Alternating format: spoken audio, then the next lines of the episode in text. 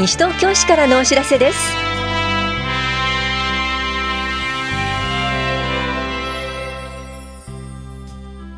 今日は休日診療を行っている当番の病院。ちょこっと共済加入申込書付きパンフレットの内容の確認などについてお知らせします。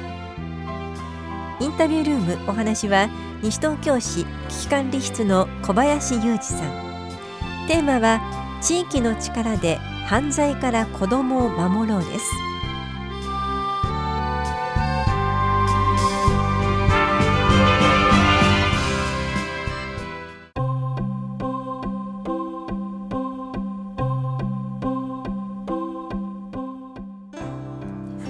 休日診療のお知らせです。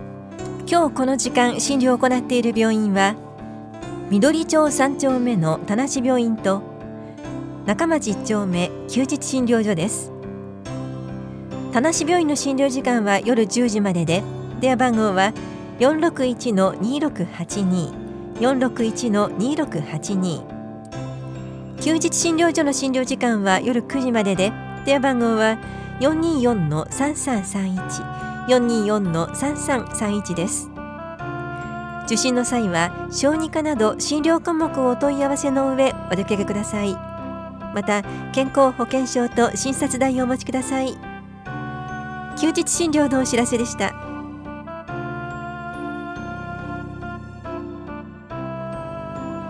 ちょこっと共済にご加入中の市民の皆さん加入申込書付きパンフレットの内容のご確認をお願いします。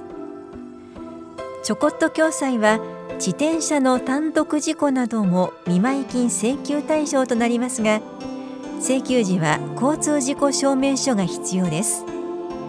事故の大小にかかわらず自転車の単独事故などであっても必ず最寄りの警察署へ届け出をしてください。本屋庁舎共同コミュニティ課からのお知らせでした。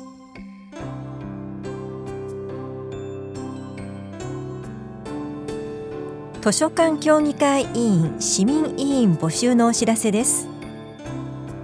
これは図書館の運営に関し館長の諮問に応ずるもので募集しているのは市内在住在勤在学で18歳以上の方2人です。任期は5月1日から2年間です。会議は年6回程度で報酬は1回1万800円です。応募の方はこれからの西東京市図書館に期待することと題した作文を政治程度にまとめ3月24日までに郵送または持参してください。応募とお問い合わせは中央図書館までです。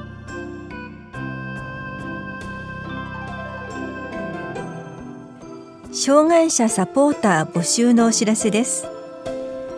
障害のある人が困っている時にちょっとした手助けを行う障害者サポーターについて学びませんか？障害者サポーター養成講座が3月23日土曜日午後3時から4時まで田無公民館で行われます。講座ではヘルプカードヘルプマークはなどについて学びます。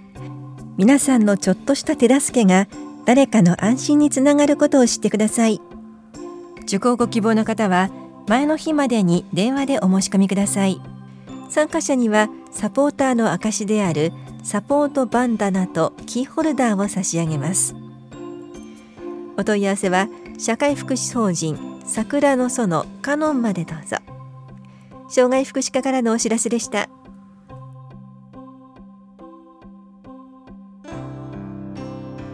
審議会などの開催情報です。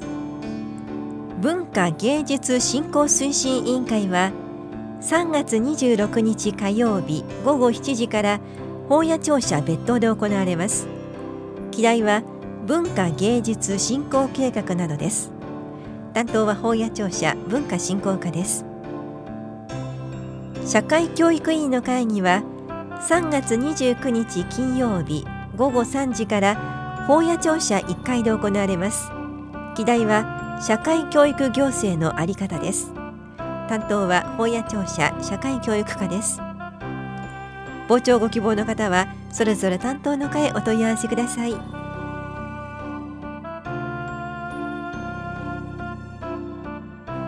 住宅の省エネ住宅改修に伴う固定資産税の減額についてお知らせします。一定の省エネ改修熱損失防止改修工事を行った場合改修工事が完了した年の翌年度分の固定資産税を3分の1減額します。ただし床面積120平方メートル相当部分までで都市計画税は含まれません。対象となるのは平成20年1月1日以前から市内にある住宅で賃貸住宅は除きます。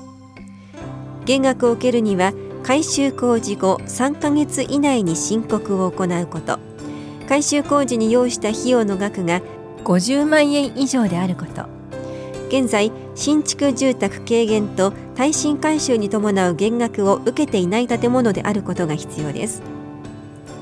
一定の熱損失防止改修工事とは窓床天井壁の断熱性を高める改修工事で外気などと接するものの工事に限りますまた窓の改修工事を含めた工事であることが必須です。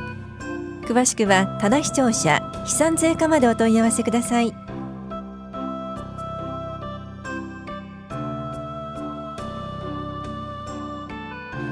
公園などの管理に参加してみませんか？西東京市と共同で公園などの清掃除草花植えなどの美化活動を行う公園管理協力員を募集しています。対象となるのは市内の公園広場ポケットパーク樹林地など緑公園課が管理している場所で応募できるのは原則として維持管理を希望する公園などの付近の市民と団体です。登録は随時受け付けています。大谷庁舎4階にある緑公園課にある申請書を提出してください。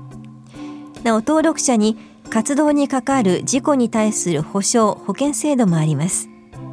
お問い合わせは緑公園課までどうぞ。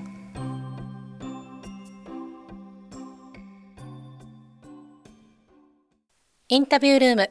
お話は西東京市危機管理室小林裕二さん。テーマは地域の力で犯罪から子供を守ろう。担当は近藤直子です。小林さん今日はよろしくお願いいたします。よろしくお願いします。さてまず本題に入る前に平成30年の市内の犯罪状況について前の年と比べてどうだったか教えてください。はい。危機管理室では、田無警察署と連携を図りながら、市内における各種犯罪防止活動を実施しています。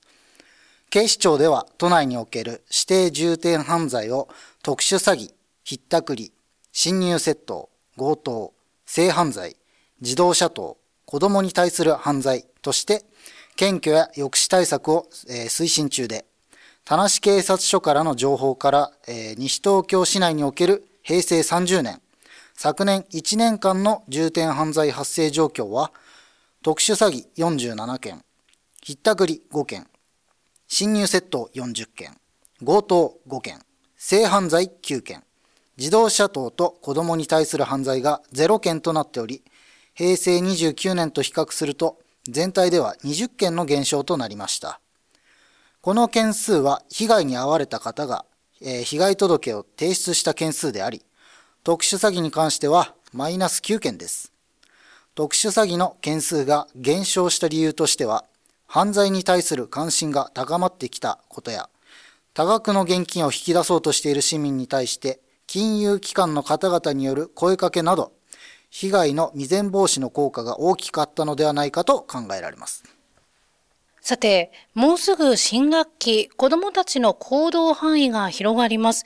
防犯という点では心配事も多いですね。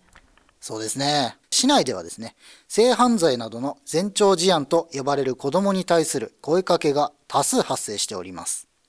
最近では1月から2月にかけて、芝久保町付近で小学校児童に対する声かけが連続発生をしていましたが、この件につきましては、田無警察署で行為者の男性を特定して検挙しております。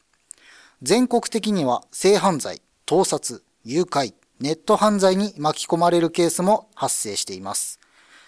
これらの犯罪から被害を防ぐためには、なるべく一人では行動をさせないこと、子ども会や自治会などの地域で実施しているイベントに参加すること、隣近所と顔を合わせることにより交流をとることなど、子供自身に自己防衛をさせるだけではなく、自分の近くでは犯罪を起こさせないという地域の目で見守りをすることが大切です。地域の目で見守りという言葉がありました。それでは私たち周りの大人は犯罪から子供を守るためどんなことに気をつければよろしいでしょうか？はい。まずですね、木などが生い茂って管理がされていない公園や空き地、壁に囲まれた駐車場、落書きやゴミが放置された場所、建物の屋上など人が立ち入れないような場所は不審者にとっては犯罪を起こしやすい場所と考えられています。そしてですね、えー、不審者というものは、えー、意外と怪しくないというものがあります。不審者は住民に怪しまれないように行動をしながら犯罪の機会を伺っています。地域で危険と思われる箇所を見て回り、子供たちが犯罪に巻き込まれないようにしましょう。はい。それでは最後に市民の皆さんへ一言お願いします。はい。子供は人を疑うことや危ないことを認識することに慣れていません。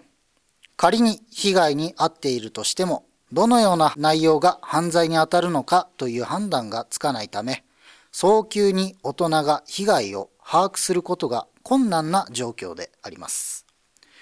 子供が被害に遭わないよう社会や地域とのつながりを持つようにして、親子で防犯について話し合いをしてください。万が一子供から犯罪被害に遭ったという話を聞いたらば、すぐに110番通報、もしくは田無警察署への通報をお願いします。インタビュールーム。テーマは、地域の力で犯罪から子供を守ろう。お話は、西東京市危機管理室小林裕二さんでした。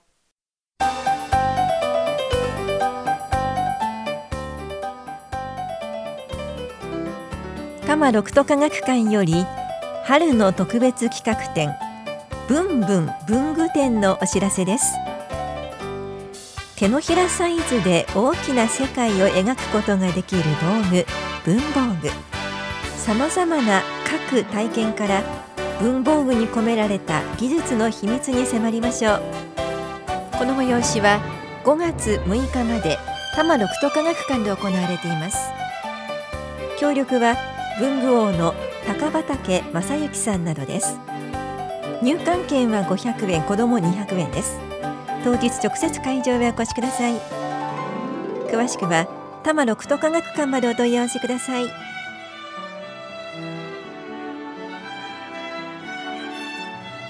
この番組では皆さんからのご意見をお待ちしています。FM 西東京西東京市からのお知らせ係までお寄せください。またお知らせについての詳しい内容は広報西東京や西東京市ウェブをご覧いただくか西東京市役所までお問い合わせください。電話番号は042-464-1311 042 464-1311番です。以上西東京市からのお知らせ亀井さゆりでした。